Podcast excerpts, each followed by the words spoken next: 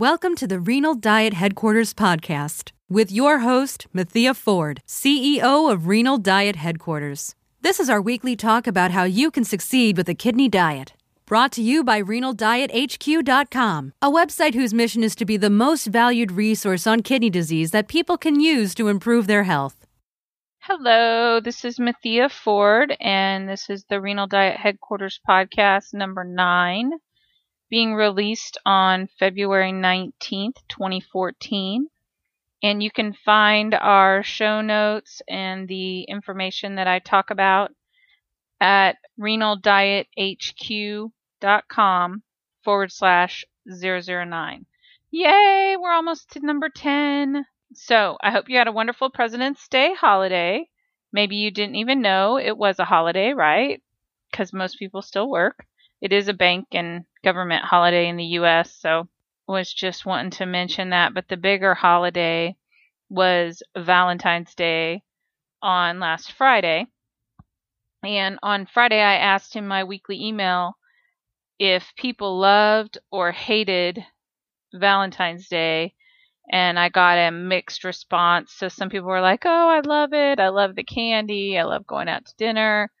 Of course, I'm sure being Friday night and Valentine's Day, it was a nightmare if people went out to dinner. Or some people say, I hate it, it's too much, it's the flowers cost too much, and people just overwork it.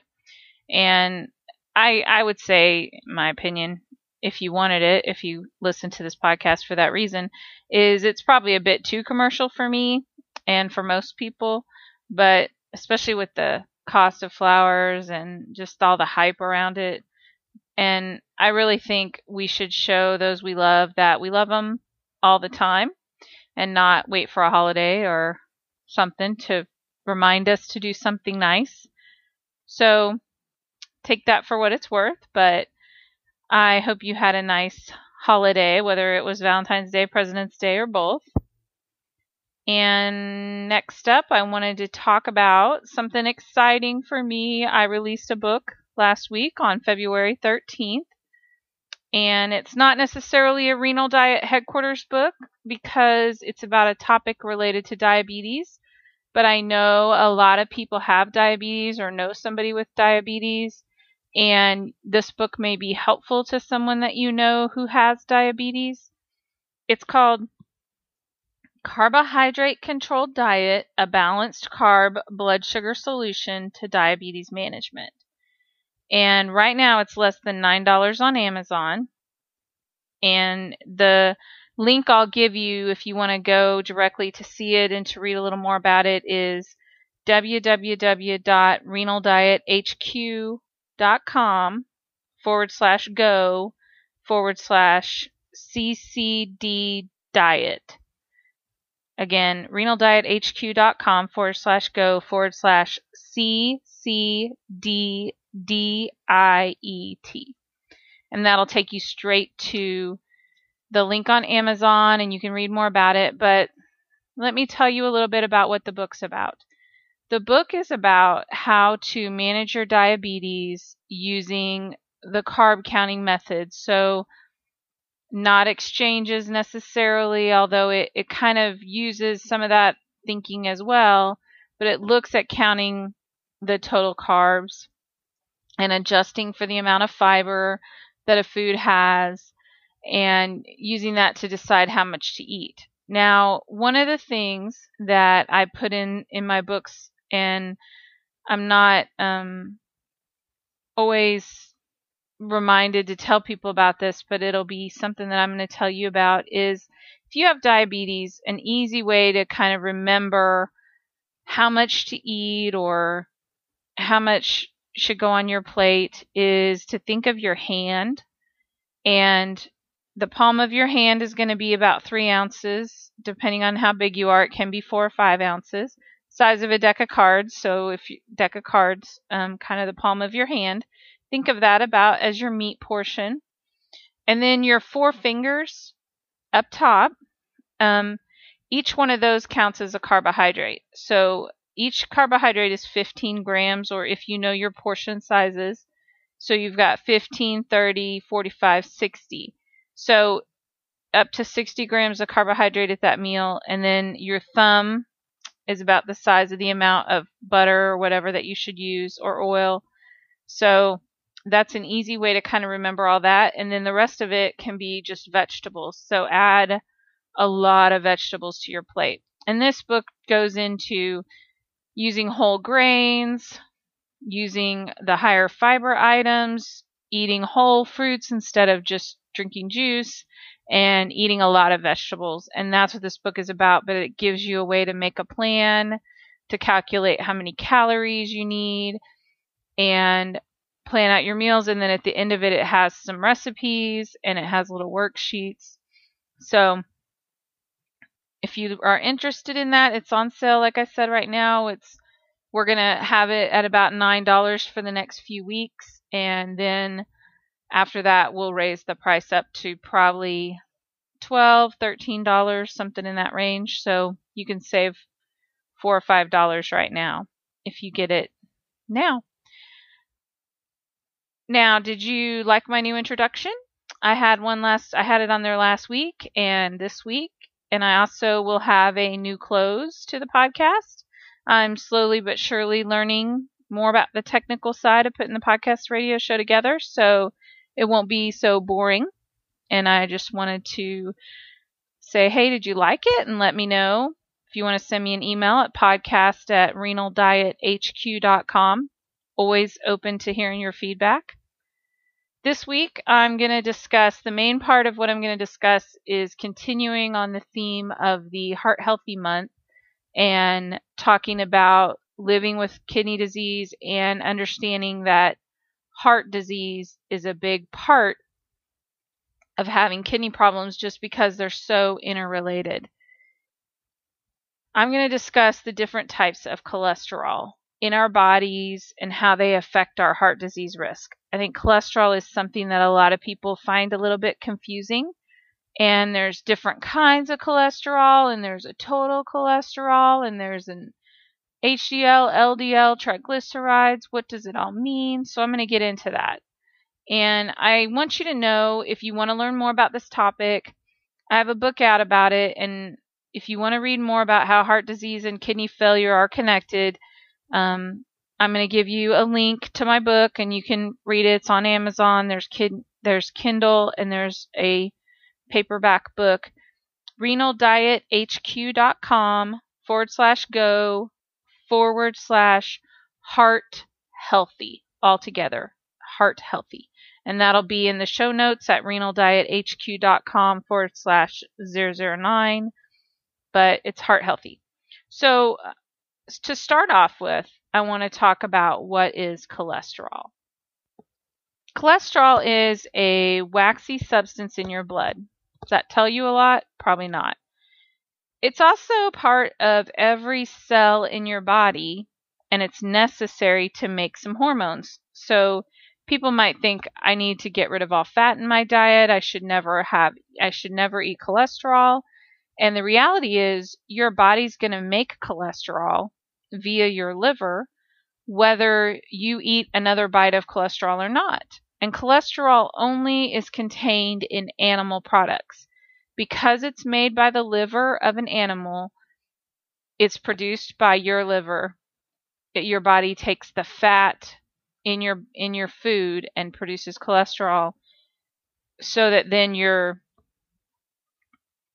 blood cells and every cell in your body can take that cholesterol and convert it and, and use it to generate cells and make those hormones that you need, like um, for women, maybe progesterone and estrogen, and men, testosterone. There's adrenaline and all those other different hormones in our body. Cholesterol is part of all that. So cholesterol is important. You're never going to totally eliminate it from your blood because your body's going to make it. If you were a vegetarian, you probably would never eat it, but your body's still going to make it. So you probably know that too much is bad because most of us have too much. And that number is over two hundred milligrams per deciliter in the U S Um, I know in Europe and other countries, they use the metric system and it's a little different. But for the U S, the number, anything usually over two hundred is considered high. And that means that it's a problem because it can build up in your arteries and cause some blockages. Blockages, narrowing of your arteries, um, causing your, your blood cells to have a harder time getting through. And the biggest problem that happens is when that happens in your heart. And what I just recently found out, I went and had a cardiac scan, um, a cardiac calcium scan done. And what I didn't know before I investigated a calcium scan is that what that does is it analyzes the hardened plaque that's in your heart's arteries. And the way it sees that is, I guess, calcium builds in with the plaque when it's building. And so it will show on this heart scan, because it's going to show up like an x-ray, like a bone has calcium, so it's going to show up in that. And they can tell how much blockage is in there that's the hardened plaque because it shows up as calcium. So they can tell which arteries, and they get a real good picture of your heart. So that's one of the problems with too much cholesterol. And too little cholesterol can be a problem too, but I don't know that a lot of people have that problem. Now, I was talking about total cholesterol. When I said the number two hundred or below, I was talking about total cholesterol. Total cholesterol is H D L, L D L, triglycerides, and some other things added together. And when your doctor gives you your labs, they're going to give you kind of a lab sheet that has a lot of the different cholesterols lined out. Now, to lower your risk of heart attack or stroke, you want your total cholesterol to be less than two hundred. You want your H D L, which is considered your good cholesterol, to be sixty milligrams per deciliter or higher as a woman, and fifty-five milligrams per deciliter or higher as a man.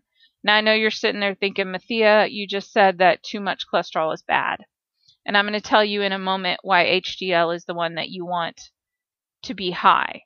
H D L stands for high density lipoprotein, and it um, is called, it's also known as the good cholesterol. And then L D L, which is low density lipoprotein, is the bad cholesterol, and it should be low. We want it to be about one hundred milligrams per deciliter or lower in someone with kidney disease. And the reason why that is, is most of the time for healthy people, it's one hundred sixty or below. And if you have one risk factor, it's like one hundred thirty or below. But for the most part, when once you have kidney disease, you probably either have already have kidney disease, um, I'm sorry, heart disease, or you already have diabetes, which gives you one risk factor, and then you add kidney disease to that, and that's two. And that means that they need to keep that low-density lipoprotein, the L D L cholesterol, below one hundred. That's really hard to do with diet alone. Um, I'm not saying it's impossible, but it's really hard to do. And I'm going to talk to you about how you lower the L D L cholesterol. But L D L is your bad cholesterol. And then triglycerides should be less than one hundred fifty milligrams per deciliter. And triglycerides are kind of the in-between. So when your body absorbs fat from your um, digestive system, it kind of, if you think about the fact that oil and water really don't mix, what it does is your blood is water. And so it takes that fat, which normally wouldn't mix with water, and puts it in It puts it in like a encapsulated cell, and then it brings it to the liver, and that's what the liver uses then is the triglycerides to turn them into cholesterol. So triglycerides are just basically the fat from your food being able to mix in your bloodstream until your liver gets it processed. So Um, but you want to keep those low. And the way that the triglycerides get high are through the amount of simple sugars that you eat or alcohol that you drink. Both of those can al- elevate triglycerides. And then um, if you have diabetes and your blood sugar is high on a regular basis, your triglycerides are going to be high. It just makes them high. It just keeps them in the bloodstream. So you need to be careful and control your diabetes, control your blood sugar. um, which I'm sure you already knew. But back to the discussion about H D L and L D L cholesterol. H D L is the good cholesterol, and if you think about it as like a garbage truck, and this is how I like to explain it because it makes the most sense to me. H D L is like a garbage truck, and L D L is the garbage or the trash that your body lays around in your body, in the bloodstream. So L D L is gets caught up in your blood vessels, and it sits there, and it's what becomes the hardened plaque in your arteries. And H D L goes around and picks up that trash and brings it back to the liver to be processed into hormones and other blood cells or body cells. So you want more garbage trucks, H D L, to pick up the garbage, which is the L D L. So the bigger ratio, the more H D L that you have, the better and healthier it is for you. Women's it just is naturally higher because of the amount of estrogen that women have. It seems to bring up the amount of H D L. So that's a good thing in women's part. And that helps us to manage that a little better. So now you might want to know how to lower the cholesterol in your blood or lower your cholesterol levels.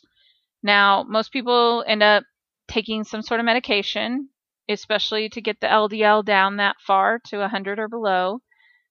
But you can, the the thing that makes your L D L high is mainly the saturated and the trans fats. So eating trans fat, which are fats that are hydrogenated, if you read the label, it'll say hydrogenated fats. Trans fats are also listed on labels, and saturated fat is listed out on a label. If you can try to get less than twenty grams per day of saturated fat, you would be in good shape. But saturated fat is the one thing that raises your cholesterol. It's not the one thing, I shouldn't say that. It's one of the things that significantly raises your cholesterol levels. So, and the thing that raises H D L, besides being a woman, is the amount of exercise that you do. Now, I'm sure you can read Prevention Magazine or listen to Doctor Oz or whatever and hear fifty foods that raise your H D L. I don't know if I've seen that on there, but exercise raises your H D L level. Exercising three, four, five days a week raises your H D L level. So exercise a little more, especially with the permission of your doctor. Eat less saturated fat, and that those together will help Um, improve your cholesterol levels and lower your heart attack risk. So this week I talked to you about cholesterol and different types of cholesterol. We talked about total cholesterol. We talked about L D L, H D L, triglycerides, what levels you need to have, what you need to do to lower those levels, kind of what you can, what you should eat more of, and fiber. Oatmeal, sol- soluble fiber, and insoluble fiber, which is like vegetables, fruits, and like oatmeal is insoluble fiber or soluble fiber. The amount of dietary fiber that you eat also helps lower your cholesterol because it prevents that fat from being absorbed, and it also seems to process some of that um, cholesterol. So eating more dietary fiber can help you in more than one way. It'll help you lower your cholesterol levels. So do that. And I'm looking forward to talking to you again next week. And I thank you for your time this week. And I hope you have a wonderful and joyous weekend. Thank you. You've been listening to the Renal Diet Headquarters podcast. Head on over to the website at www.renaldiyethq.com slash go slash email to sign up for our email list and get exciting updates every week on what is happening. Thanks, and we will talk to you again next week.